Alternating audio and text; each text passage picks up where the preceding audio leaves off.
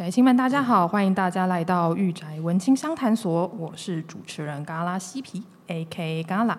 不知道宅亲们有没有听过台湾的妖怪，或是有没有听过灵异的鬼故事呢？今天御宅文青相谈所邀请到两位非常特别的来宾，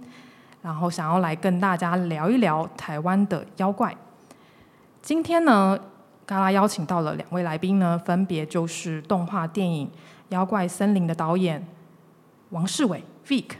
然后跟电影的监制黄俊杰 GJ 两位来到现场，让我们一起来聊一聊《妖怪森林》这一部动画以及它里面的台湾妖怪。那现在呢，我们就邀请两位来宾来为我们自我介绍一下吧。那我们就请导演 Vic 来自我介绍一下。Hello，大家好，我是 Vic，也是《妖怪森林》电电动画电影的导演。嗯，刚刚有跟 Vic 稍微聊了一下，就是关于妖怪这件事情，我发现 Vic 真的是博学多闻，他知道了非常多台湾的妖怪。等一下，我们就可以请 Vic 来跟我们好好的聊一聊，有没有他对台湾妖怪的想法，还有他的研究是什么。接下来请啊 GJ，各位宅亲大家好，呃，我是《妖怪森林》的监制 GJ。那很高兴今天可以有这个机会跟各位呃宅亲聊一聊《妖怪森林》这部电影，谢谢。说到呃动画电影，我不知道大家对于动画电影的想象是什么，尤其是台湾的动画电影，可能大家我可能跟一些朋友们聊，他们都说哦，应该就是魔法阿嬷吧，或者是之前好像还有一部是那个幸福路上嘛，对不对？然后就是接下来可能就对台湾的动画电影就稍微比较模糊了。而今天想要跟大家聊的这一部动画电影《妖怪森林》呢，呃，是即将要在明年上半年要上档的一部很好看的电影，就直接邀请监制跟导演来直接跟我们推广啊，直接来安利一下，对不对？就是这部电影到底好看在哪里？还有这部电影到底在讲什么故事？那导演可以为我们稍微分享一下吗？就是这部电影到底在演什么？好的。嗯，这是一部讲述台湾妖怪的相关传说故事背景的电影。那故事里面呢，有一位小女孩，她因为要出门去寻找她的父母亲，那就在那个山的入口遇到了魔神仔，嗯，遇到了台湾妖怪魔神仔。那这个小一个小男孩哈，这个小男孩就就自告奋勇的。愿意带他到山里面去找父母，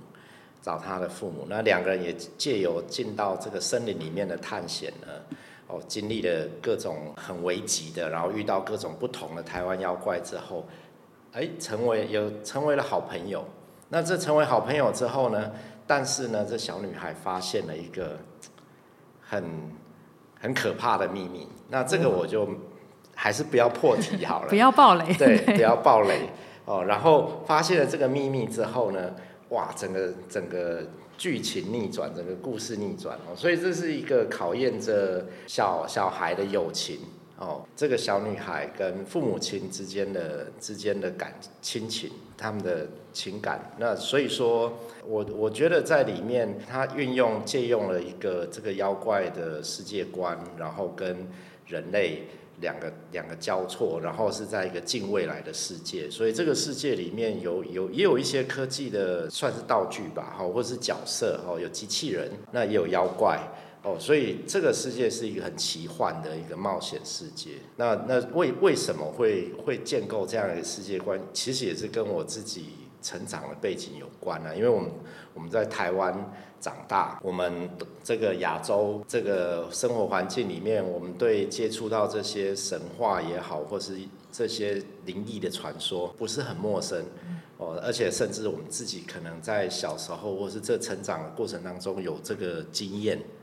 有这个体验啊。所以这部电影基本上在构思的过程当中，就融入了我一些个人过去的生活经验。一些一些故事，把它安排进那个桥段里面，所以我想，对于观众来讲，应该是有我们应该是有相当有共鸣的，很有很有相同的生活经验的，而且他他又在这个整个冒险场景的这个设计上呢，都是融入我们台湾的地景，所以我相信观众去看会觉得有一种熟悉感。那听起来是非常的丰富多元呢，因为刚刚导演有讲到说有关于台湾的地景，有关于台湾的妖怪，还有神话，然后另外还有机器人。嗯、我觉得哇，真的是非常的多元。嗯、是因为呃，导演你小时候也是看机器人动画长大的吗？对，当然，哦、以前应该都有经历过从无敌铁金刚的时代开始，对，对，然后科学小飞侠，对对对，一路成长，所以对对于这个，所以我觉得台湾这个文化是一个很多元，就是混搭的文化嘛，我们接受了很多呃东洋跟西方的文化，然后再加上我们自己有一些传统过去中国的历史的这些故事的背景的熏陶哦，这些神话。那那我们在我我我觉得我们我们的我们如果要真正的去思考说，哎，我们可以做出一个什么样属于台湾的动画呢？嗯，其实我觉得很难去定义它，但是我们只要凭我们的直觉，就把我们我们过去生活的体验各方面，我们只要用我们的生活经验来讲这个故事的话，它我认为它就是一个属于台湾的动画了。嗯嗯，对啊，因为。哦，我相信宅青们应该多多少少都会呃认识很多就是日本的妖怪，例如说从从《百鬼夜行》开始讲啊，或者是到近年来其实有非常多跟妖怪、鬼怪或者杀鬼相关的动漫画出现，而且现在就是非常的红。我觉得可能大家因为看了漫画、看了动画的关系，所以反而对妖。日本的妖怪比较熟悉，嗯，但是对于台湾的妖怪呢，可能就会稍微有一点陌生了。嗯嗯、因为你现在仔细想想，能喊得出名字的几个台湾的那种灵异传说或者是妖怪呢，真的是屈指可数啊。嗯、我知道最近台湾有很多的电影都是取材自啊、呃、台湾的本土的妖怪嘛，嗯嗯、或者是刚刚导演有讲到的魔神仔，嗯，对，我觉得经过电影。翻拍，或者是可能还有出现在一些啊、呃、漫画或者是小说里面，可能我觉得现在的年轻人越来越了解说，哦，原来台湾的妖怪是怎么一回事了。嗯嗯嗯，对，的确，因为我在构思这部电影，其实那时候我女儿大概两岁吧，哦，哎，所以现在她十二岁了。嗯，所以这个是一个很漫长的策划。嗯，在这个过程当中，我也陪着小小孩一路成长，所以也跟着他们再重新体验了一次童年。哦，那包括我的我的儿子，哦，那我会发现这些小孩，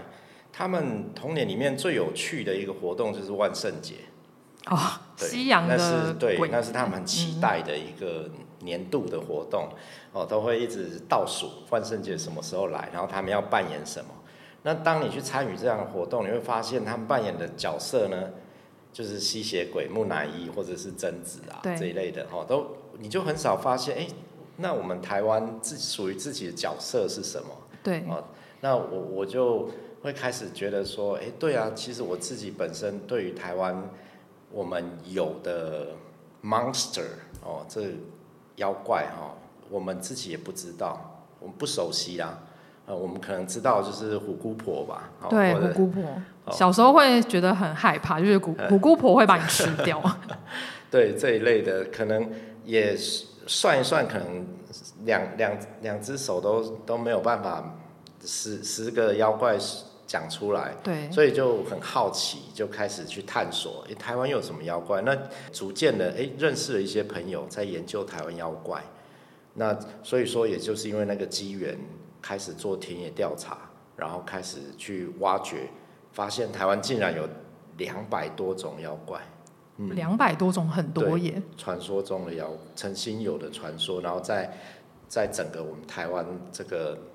东西南北的各地这样子，嗯。所以是有跟着呃整个制作团队会去，嗯、例如说去找一些文献啊，或者去拜访。对，我们有拜访很多像台北艺文工作室，OK，嗯，对，然后还有妖怪，呃，台湾台湾妖怪的一一位作者周鼎国先生，嗯，我们有都有跟他们做交流，然后委托他们帮我们整理这些文献，嗯，哦，对，所以就呃列举说，现在台湾有两百多种妖怪，对，对，而且大部分的人都不知道他们是谁。对，这些、嗯、这这当然有有些他们是同一种妖怪，可是他在不同的地方有不同的名字。哦，导演刚刚有讲到的是像是黑黑狗、黑狗黑狗精，对，猫鬼啊这种妖怪，白鹿啊，嗯，啊，我们我们当然我们也知道地牛嘛，哦，地牛翻身嘛，对对，对，这是最常听到的，因为台湾就是个地震很多的一个地方，对，这听起来蛮嗯蛮有趣的。魔神仔就有很多名字的，魔神仔。当然，我们知道很多新闻事件，比如说台湾的北部嘛，嗯，一带常常会有听到说，哎，有有人失踪了，在山里面五天才出来，结果还活着。然后问他你发生什么事情，他说有有个有个小孩，或是有个人就喂他吃树叶，然后他就这样在森林里面，哦山里面活了五天。哎，那那像这种传闻，在台北北部有。那戏子那一带，那当然中南部也有，也有。那他我们都把它统称作魔神仔，嗯嗯。可是，在台湾的东部跟西部，可能它的名字就不一样。嗯、哦，还有地区分。对，长相可能也不太一样。对。因为现在讲到魔神仔，我内心就是只会浮现红衣小女孩的一个造型，那、嗯、应该会很多变化嘛？对对，而且还有一种妖怪，我发现台湾。有，然后大陆这边也有，就是三少。哦、oh. 嗯，那三少呢？我们台湾都会觉得它长得像台湾猕猴，像是很顽皮的猴子。Oh. 对，那就是很调皮，然后会捉弄人。那三少有一个很特别的地方，就是他只有一只脚。他只有一只脚。对。所以那它它是用单只脚移动，单只脚在活动。嗯、对，而且而且我发现，哎，好像在。大陆的这个传说里面，传说故事里面有三少这个角色，嗯，甚至可能出现在《山海经》里面。哦，《山海经》那就更那古老以前的故事了。那，那但是我们台湾也有三少这种角色。对。那像这些角色，其实我觉得很好玩，是你把它融入在动画里面，它的表演就非常的丰富。你可以想想那个地牛在行动的时候，那个整个大地在震动。哦，然后那个三少用一只一只脚怎么行动呢？我们就要设计那个动作啊。哦，加上他两个很有很有力气的手臂，然后他就他当然就不能像人一样正常的走路嘛，他是要用跳的跳的。对，因为你刚刚讲说像猴子嘛，对，所以有可能就会这样呃摆荡在树林之间呐、啊，对的那种感觉。对，然后他们会不会有一些巫术呢？和一些魔法？那我们就要去设计这些，然后包括黑狗精。哎，黑狗精为什么会是黑色的？也是因为我们台湾原生种啊，台湾土狗啊，哦，它它舌头是紫色的，啊，然后有黑斑啊，然后有镰刀尾，然后呃那个耳朵是尖的，啊，哦，所以像这些元素，我们都要把它设计进到那我们那个动画角色里面。那相对的这些特征呢，就会让它表演变得非常有趣。那这也是我觉得动画电影很重要的一环。就是表演，然后还有 character 这些角色怎么样发挥它的特色，所以我觉得蛮有趣的地方是说，把台湾妖怪带进动画电影里面，然后激荡跟动画师之间，我们在制作的时候，在跟美术设计在制作的时候，就会开始去构思他们是怎么怎么互动，然后怎么跑啊，怎么跳啊，然后他们会怎么讲话。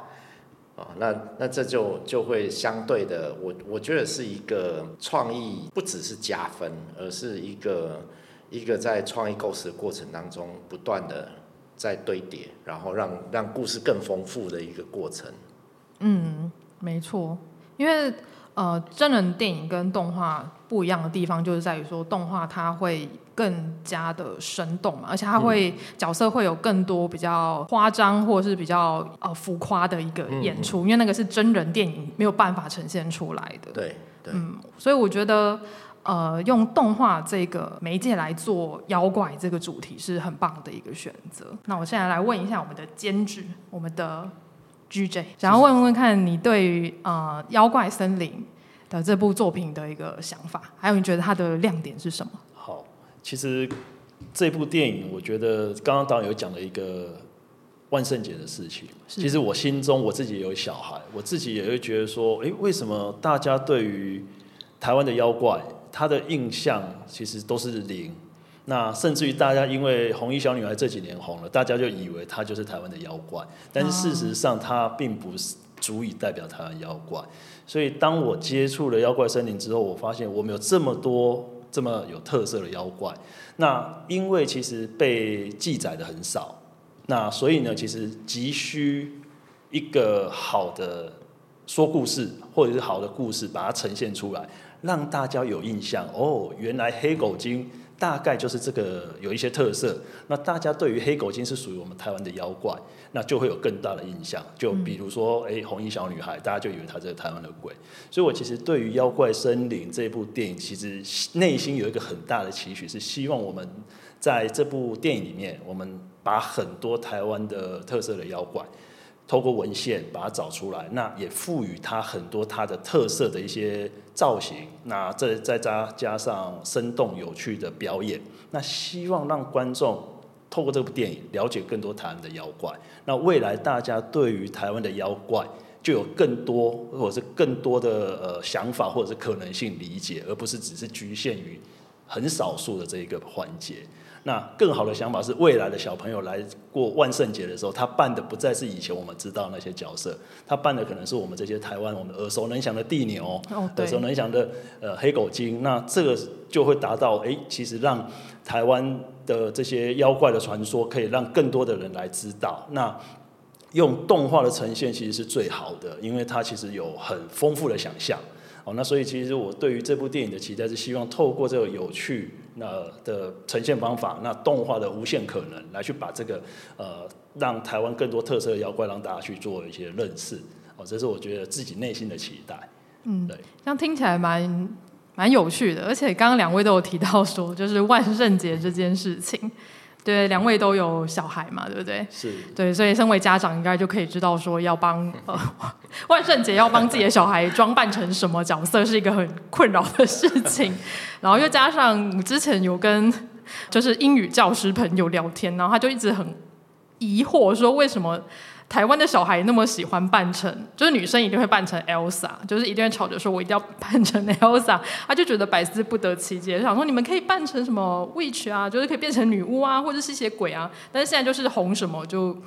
装扮成什么，所以现在很红的就是《冰雪奇缘》的 Elsa，或者是你要扮成《鬼灭之刃》的米豆子都可以，所以我也是希望说未来有一天。啊、呃，假设《妖怪森林》这部电影红了以后，就希望可以看到更多小孩，例如说扮成呃可爱的小兽娘，就是变成呃黑黑狗女孩之类的。我觉得这样子会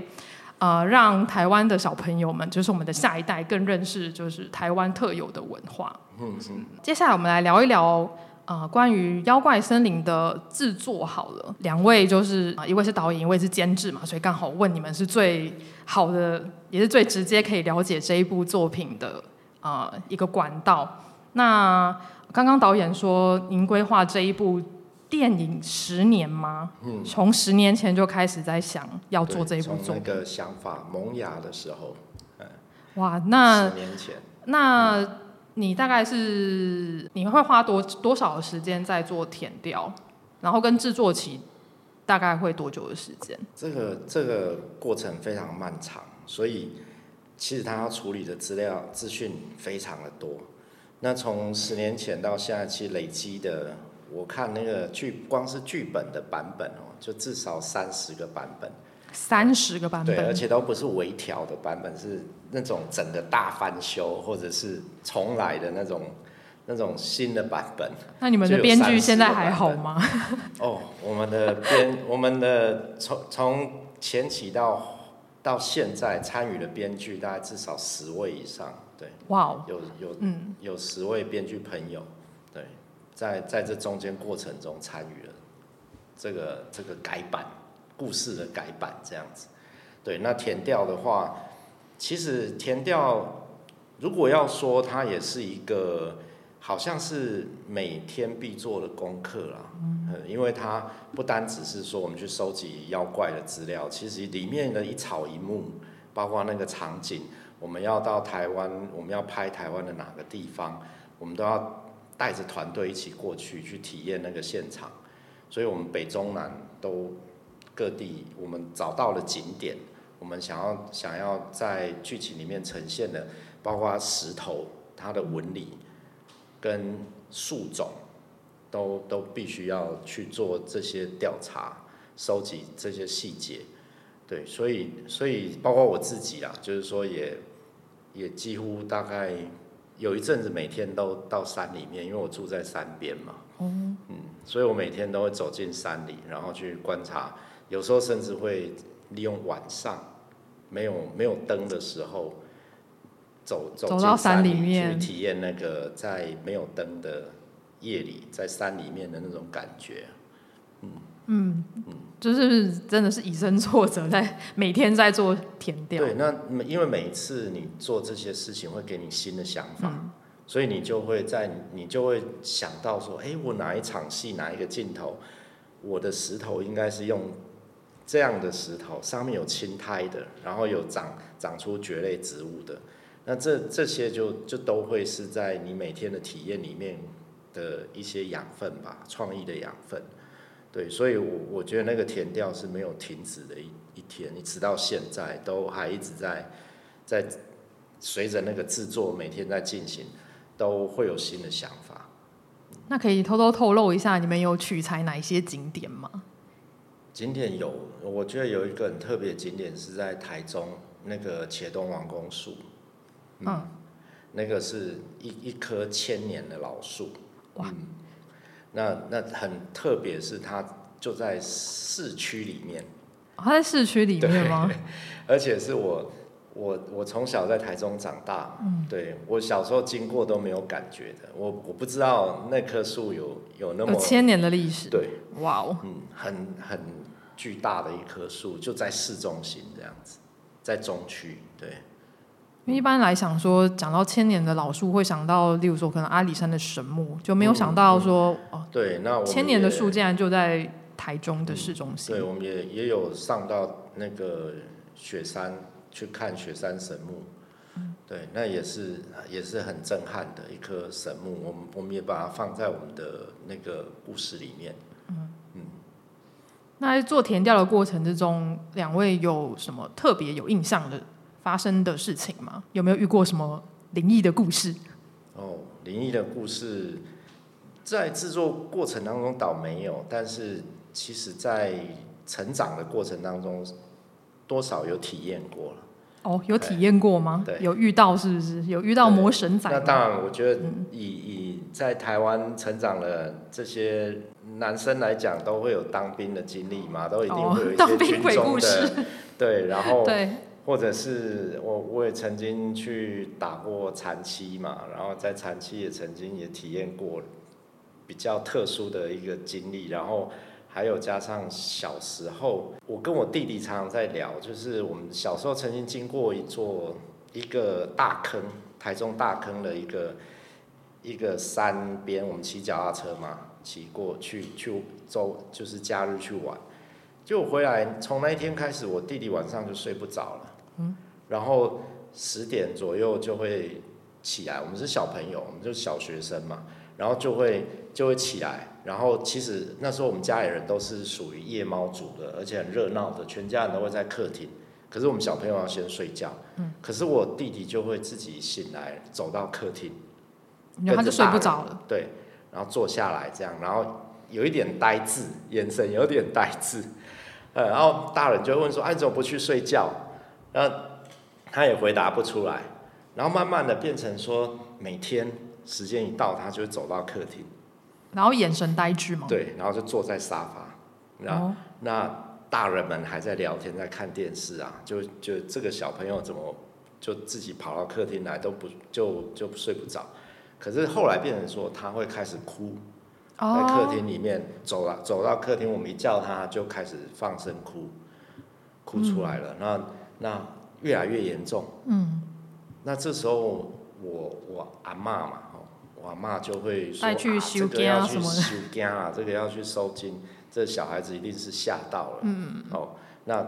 那那个，但是我我妈妈就觉得说，怎么可能？哦，这个应该是小朋友，哎，可能是睡眠不好还是什么，应该要去看医生吧，去去做那个脑波，看看看看是不是那个身体什么失衡了，有状况了。哦，可是去去医院做脑波，医生也说没有问题呀、啊。但是我们就是没有去修家，没有去收紧。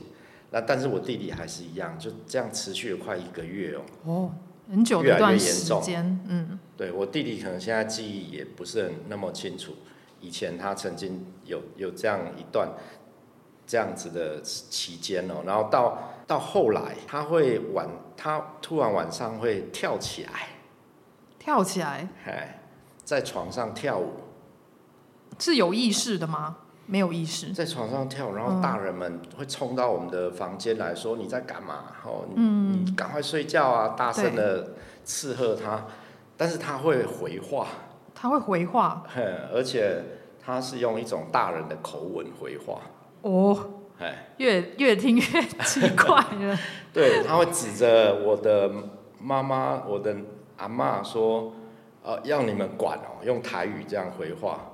可那不是他原本的声音，不是他原本哦，那气真的是有杀。那我我就我也就躺在旁边嘛，因为我跟他同一个房间，我就愣住了。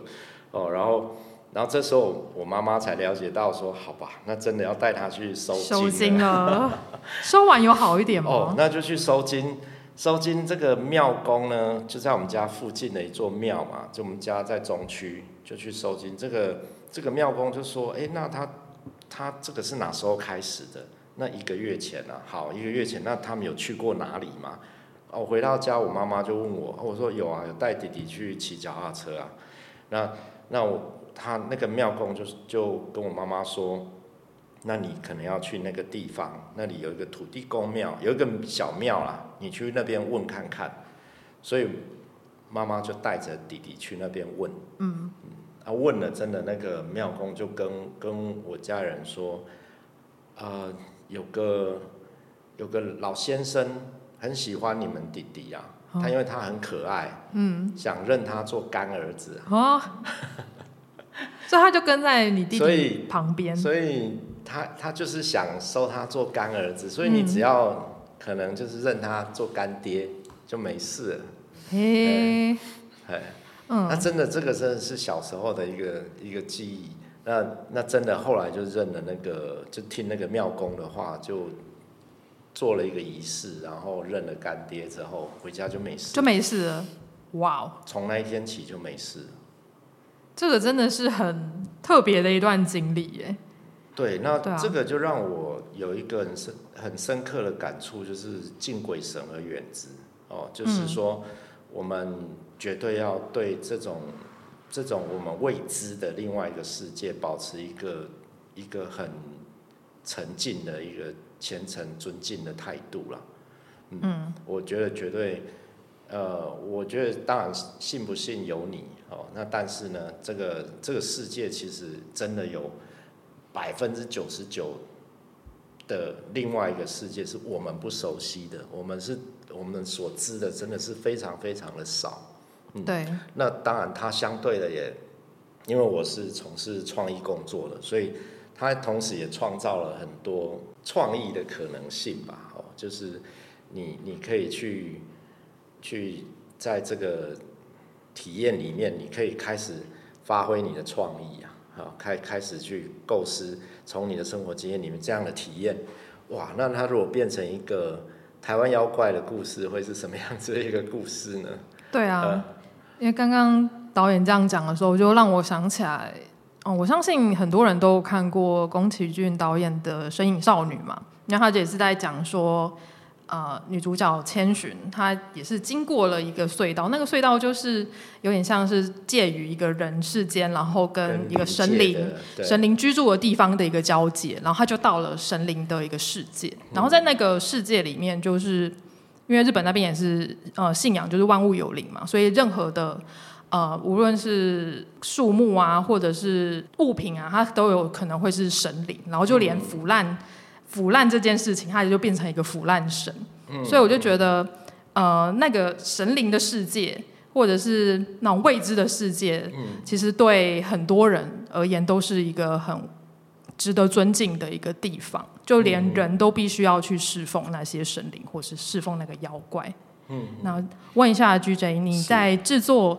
啊参与这个电影的过程之中，有什么印象深刻的事情吗？我觉得其实台湾这几年在鬼怪的议题的电影其实蛮多的。对，那。刚刚嘎拉有问到说，这个在制作过程当中，我们是没有灵异的事情产生哦。那其实我就觉得说，其实真人电影跟动画电影有一个很大的差别。因为我早年参与过几部台湾的恐怖片，哦，我们每到一个外景都要去拜拜，那甚至于回到宿舍还曾经有一部蛮知名的电影做了三部曲的，那他还真的在副导。发生了一些事情，但是呢，发因为那一天是在那个地点的第一天，他就出事了。可是要在那里拍三天，所以他不敢讲。他等到那一个地点，那个树那个旅社结束了，大家离开之后，他后来才讲说他在那个旅社发生什么事情。所以呢，但回过头来讲，我们做妖怪森林的时候，毕竟我们是都用动画做，我们没有去到这么 呃特别的地方，顶多是看景，没有那么煞的地方。对，没有那么多煞的地方，所以我们其实，在过程当中其实是很。很安全的，哦、那所以呢，哎，其实如果胆子比较小，像我个人其实也胆子比较小，嗯、所以经过了上一次实拍的恐怖的类型的电影之后呢，哎，这次有荣幸参与动画的话，就不会再遇到这种需要身历那种险境的情况发生哦。所以我觉得这个也是真人电影跟动画电影，在我觉得是蛮大的不一样的，觉得安全一点，对，觉得安全一点。那因为其实。刚刚有提到过，就是说，其实大家对于台湾动画都还是停留在魔法阿嬷，对，顶多几年前的幸福路上。对，那其实这几年在台湾的动画圈创作者其实很努力的在做。那我觉得不只是妖怪森林，未来接下来会有蛮多台湾的电影、动画电影不断的在上。那我们其实是希望。呃，透过不同的议题，让更多的人了解我们台湾本土的动画，因为现在跟以前已经不一样了，所以我觉得每一个国家都有它的文化。那大家熟悉的美国或者是日本的漫画，但我觉得台湾也有一条自己本土的漫画或者是动画可以去做一些呈现，那让更多这个土地上的人可以从美日以外，还有台湾本土的动画可以看。那我觉得这个是呃，这部电影其实很希望可以触动，让大家更有兴趣、更理解台湾动画电影的开始。那这个希望是只是一个起头。那未来有很多的电影，台湾动画电影可以让大家知道。嗯，我觉得这还蛮棒的，因为就以我们的邻国日本来讲，因为他们的动漫画是已经算一个呃非常具规模的一个产业了嘛。然后我知道台湾现在其实。呃，有很多优秀的创作者，他们可能会去创作小说，或者是在创作漫画。不过呢，就真的要谈论台湾的动画，好像仔细印象还真的有点难想，说到底有哪些知名的台湾动画是可以拿出来分享给其他国家朋友的。嗯，对，所以我觉得，呃，现在有。动画电影，就台湾动画电影的出现，对我而言是还蛮期待的一件事情。那不知道两位对于呃接下来动画台湾动画的这一个圈子有什么样的一个期待吗？我觉得蛮棒的，就是现在台湾动画的团队都是年轻人，OK，嗯，都是一群又一群的年轻人，而且每年投入了很多心血哦，从这个传播设计相关科系的那个毕业生。他们都投入这个产业，所以相对的，他们带来很多新的想法、新的创意，然后也也冲撞原本我们传统动画制成，因为现在有很多新的科技嘛，包括可能 AI 啊这些运算，或者是呃新的各种不同的软体哦，包括包括可能新的不同的那个组合，可以可以去完成成完整的呈现这个最后的结果。但这些东西可能在十年前都是没有的，那但是现在有了这些很好用的工具，包括可能甚至我们在管理，我们在管理这个动画的制成，哦，都是用 Notion 这样的笔记软体，对，这样很很强大的工具在管理整个动画制成，它他而且也因为疫情的关系嘛，大家也习惯了这种远端远距的工作，所以相对来讲。我们的沟通方式、合作协作的模式，都因为这个环境、这个世界的改变呢，也也在改变。然后我们的这个呃呃，能够 adapt 这个这个新的科技跟跟这种新的工作模式的这种弹性也变得很大，嗯，不，所以所以在效率上也变得很高。那那这部动画在十年前的做法跟现在我们正在制作，我相信是那个方法是非常不一样的，嗯，而且可以呈现的，我们可以的达到的效果也也完全不一样。那那也是我我觉得很。应该很很很开心的地方吧，哦，就是我我如果在这个时候做动画是一件，我我觉得是一个百花齐放，因为你有很台湾有很多人才，然后大家这我我觉得台湾是一个很好的一个实验的场域，我们当然没有像好莱坞这样的资源，也没有也没有那样的市场，可是呢，我们却有一个一个很。我觉得很很坚坚，很 solid 哦，很很很 solid 的对这个基础哦，因为长期以来我们的动画就是一直都跟欧美的这个动画产业有紧密的连接，因为我们有有在生产，有在制造，那我们的技术其实都是世界世界肯定的，嗯，有认证认证过的，那我们在制程上。我们是非常有信心，但是我们比较需要去累积的，就是这个这个说故事的经验。嗯，我觉得说故事经验是需要不断的累积的。所以刚刚监制提到，呃，有很多部台湾动画正在正在进行，而且可能在二零二四、二零二五年相继的就会出现。那这些呢，就是。整个说故事经验的一个接力赛，一个累积的过程。那那这些团队其实并不是闭门造车的，都是互相在协助，一起一起在在同时进行这些不同的动画专案。所以说像，像呃元晶起开启了这个妖怪森林的这个项目，但是呢这。这开启了之后呢，又有魔声的加入，魔声又是另外一个在整合这整个动画项目的制作管理，还有它的资源的整合，这样的一个当一个团队，然后另外又有一家米德，哦，然后又在这个前期又有一家契合，这些都是台湾知名的动画公司，然后再加上还有很多协力的单位，像动漫基地的这些伙伴们，哦。勾勾动画、染色师啊，哦，还有肯特动画、乾坤一集这些，其实他们都在这个项目里面呢，给予很多的建议，对，很很多的那个 input 那。那那我我觉得这样的组合性就是十年后才能够这样实现的，因为都是远端的协作工作模式，哦、对，不会是大家都在同一个办公室里面，然后去去完成这个专案。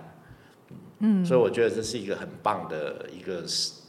一个经验，合作经验。嗯，而且现在有很多的新血都加入到了这个动画这个产业里面嘛，嗯、就是蛮值得期待的。那我可以补充一下，嗯、其实对于这个产业，它真的跟以前不一样的。我套一个二零二零年金马奖最佳动画长片得奖者，他。在台上的感言，他说：“如果他那部电影动画电影再晚五年启动，得到的结果会完全不一样。不论从技术面，从整个产业面跟国内动画环境的生态，都会有得到不一样的结果。哦，那所以呢，从他这句话其实可以知道，其实短短的五年。”整个台湾动画产业是完全不一样，而且不止台湾，其实全世界都一直在变。而台湾在技术上，包含世界各国软体的先进，其实制作动画它的难度不是以前大家认为的那样。其实关键点是导演讲的说故事。嗯。那现在台湾动画电影跟台湾实拍电影，它还有一个红一个沟渠在，这一个沟渠它其实必须有人能跨过来。现在的状况是，拍电影的人他对于动画的理解不够，但是事实上，动画电影需要很会讲故事的这些实拍电影的人的协助。所以呢，我觉得未来其实这两个领域的人，他应该是变成同一个领域的人，只是说在现阶段这一块，其实大家都还没有办法在同一个领域上。所以如果说诶有志从事这个行业的人，其实我会建议说，你不要去觉得你是拍动画电影还是实拍电影，你拍的就是电影。电影怎么把这个电影讲好，其他的问题都不需要你讲故事这个角色去思考的。那。什么样的故事，它用怎么样的呈现方法，我相信这自自然而然就会在产业界，大家就会有很好的解决方案出来。对，所以我觉得其实未来，我希望电影其实就不论动画与实拍，其实它就是一个电影。这个是我觉得未来很有机会可以产生的一个事情。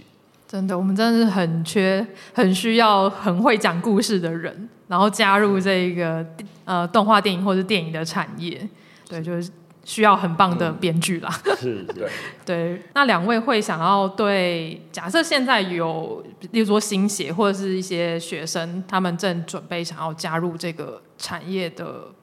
呃新血们，你会想要对他们讲什么话吗？嗯，我觉得热情一定是要有的，嗯，可是热情只有光凭热情是不够的，还要有续航力。嗯，续航力是一个关键。对，就看你可以走多久，就是看续航力。所以说，一开始也不要太暴冲。嗯。哦，你一开始暴冲，你可能就 burn out，你就把自己给烧掉了。那你要维持一种节奏，那那要走得长，走得远，这才是决胜的关键。呃，对于想要踏入这个领域的人，我的建议是，其实呃，演员表演，它其实是需要经验去累积的。那比如说像淑芳阿姨哦，得了金马奖，然后同一同时间得两座，她也是历经了很多的戏剧磨练锻炼，才有这样的演技。而动画其实去做这个所谓的帮别人做代工这件事情，它其实就是一个。演员训练班，你有机会透过这些表演，然后让你的技术去磨练，呈现出角色。所以我想劝很多的想进入这一行的，就是不要去排斥做别人的东西，不要只想我只愿意做自己创作的东西，不愿意去做别人已经想好的东西。因为其实别人想好的脚本也好，你照着做，其实里面也有演技的，哪怕是一个。挑手指头的动作，这个都是一个演技的呈现。所以我觉得，如果想进入这一行的人，因为产业的需求，他必须有代工。那大家不要去排斥做代工这件事情，因为代工并不会抹杀你创作。任何的小的动作都有机会去做创作，那只能从这小的地方磨练起你的演技，动画展现的演技，你才有机会。呃，遇到这种的有充分发挥动画演技的可能，你才能掌握好。对，这是我给新人想要从事这个行业的建议。刚刚有讲到说，电影是在明年的上半年预计会上映。不过呢，现在呃，假设你真的对呃《妖怪森林》非常有兴趣的话，其实宅青们可以啊、上网就可以搜寻到《妖怪森林》的外传的漫画，对，你就可以。啊、上网直接去买漫画来看了。然后他的故事呢，呃，主要就是在讲说，有一位有通灵体质的小女孩，她叫做拉奇。然后她跟她的植物学家的父亲，他叫做大松博士。然后他们两人呢，然后就开启了一个环岛的冒险。然后在旅程中呢，他们就会跟各式各样的台湾妖怪相遇。对，听起来就是不知道为什么会有一股呃像木友人这样的感觉，就是非常可爱而且非常。呃，有趣的一个故事。呃，我自己也蛮好奇，说，哎，《妖怪森林》的这个 IP 啊，就是有电影嘛，呃，有动画电影，然后它现在又有漫画。那不知道，这个 IP 是呃怎么样去跟呃出版社合作的？因为呃，这本漫画就是《妖怪森林》的外传的呃漫画是由大辣出版，对，然后来出版的。就想问一下，是怎么样牵起这个桥梁的呢？是一开始就有意想要把它呃做成漫画吗？其实一开始的想法就是，漫画其实就是动画的蓝本，嗯，就是对，其实那漫画跟动画产业其实是紧密相连的。那只不过在台湾一直很少有机会交流，嗯，就是出版这一块，通常就是出版，然后。动画基本上这个产业就是比较没有没有机会跟出版界来交流，那所以那时候就一一直在想说有没有这个可能性可以可以利用一个 IP，然后相同的世界观、相同的角色，但是呢，可以用借力出版社的经验去操作这个 IP，也想看看那样激荡最后的结果会是什么。所以那时候也是充满很多的好奇跟不确定性。对，那刚好那个。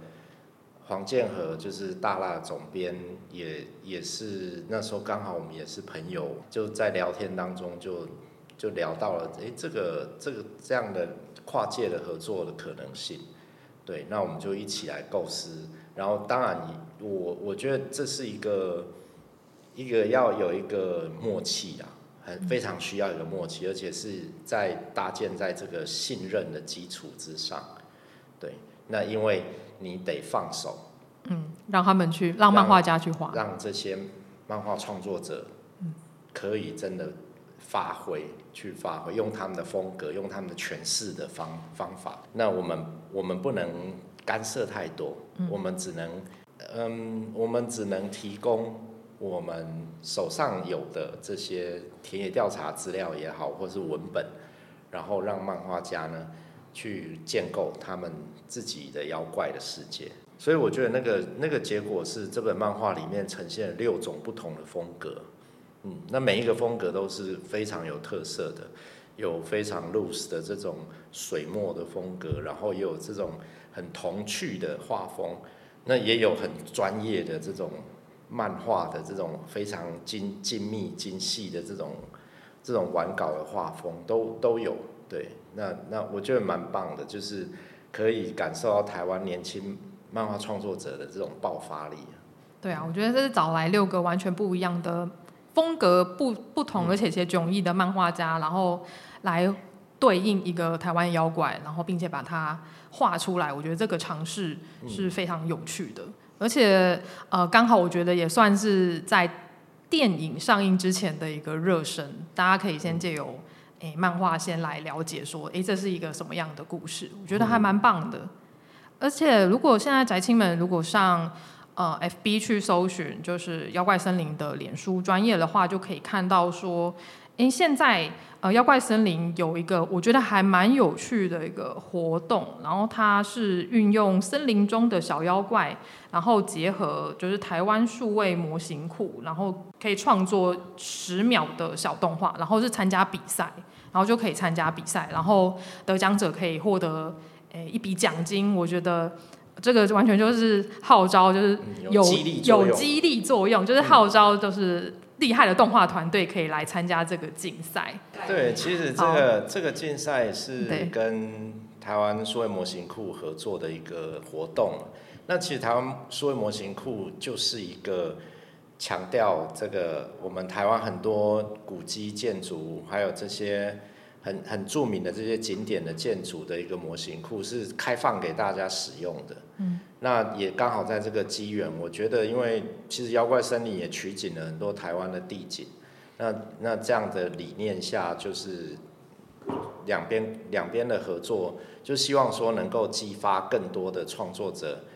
来一起共同创作。而且是运用很多我们在地的原创的模型、三 D 的模型、数位模型来做创作，所以我们也提供了很多，我们提供了六只吧，六只台湾我们电影里面的这个小妖怪的角色，然后希望说创作者可以发挥他们的创意，做十秒钟的表演。对，那如果说这个表演得奖了，我们也会把这个这个角色的。这个创作者作品呢，放在我们电影的这个片段里面。嗯，我觉得还蛮有趣的。对，也也希望说，哎，这个这个创作可以被大家看见。因为现在如果呃，如果上网去搜寻，就是台湾数位模型库的话，我记得它是呃在那个文策院的网页底下嘛，然后你就可以看到说，哦，原来有很多的呃动画师他们已经。有上传，例如说像台湾一些比较特别的建筑物，其实都可以在上面找到。嗯嗯、对，这都是前人的心血。对啊，就是变成一个大家共有的一个资料库，然后你就可以去啊、呃、下载下来，然后并且把它创作出来。对，我觉得这个共享的概念是很好的。对，这个俊杰非常了解，这个可以介绍一下那个模型库里面有哪些很很很好用的、很著名的景点。是我我可以补充一下，就是说，因为其实创作者以动画的创作者来说，其实最高殿堂应该是希望能参与一部动画电影制作。对，所以呢，这一个企划妖怪森林的这个呃妖怪森林动起来这个企划，其实就是希望。呃，透过大家有机会去使用我们电影里面的模型去做一段动态的表演，那如果做的入选的，我们就有机会，你做的这个表演就有机会在电影哦，你不用自己像导演这样酷磕一个电影十几年，你就有机会把你的作品在电影大荧幕上去呈现。所以从这个出发点，我们希望就是说，诶，让创作者有机会去把他的东西去在电影呈现。那因为从事动画创制作的人都知道，它有很多环节，其中一个环节就是你必须去制作模型。对。那制作模型这件事情呢，其实有些模型是有通用性的，所以不论在学校或者是说业界，其实都会有一个去搜寻世界各地这种不论是免费的或者是付费的模型库的一个状况。那呃，大部分都是国外的网站。那其实台湾呢，有政府。文化策进院啊，在文化部底下，文化策进院代管的这个有一个叫做台湾数位模型库，它里面其实有蛮多的模型，都是你在全世界其他模型库的网站是找不到的，那只有在这个模型库才找到，因为它里面的东西都是台湾特色哦，比如说中正纪念堂，比如说我们的红楼，这个你去其他地方都找不到。不到。嗯。但是如果你需要用到这一个模型，你自己从头到尾去制作。不论时间，不论整个的比例问题，它还花了很多时间。可是，呃，如果你透过模型库这样去呃下载哦，它有些档案，有些模型是付费的，有些是免费的。那你会看你的状况去取舍。那但是在制作的过程当中，你就省掉去制作这个模型。那你可以好好的针对这个模型去做运用以及创作。那这是这个模型库它其实很大的一个初衷。那因为很多的模型其实它是通用性的。啊，比如说我我可能是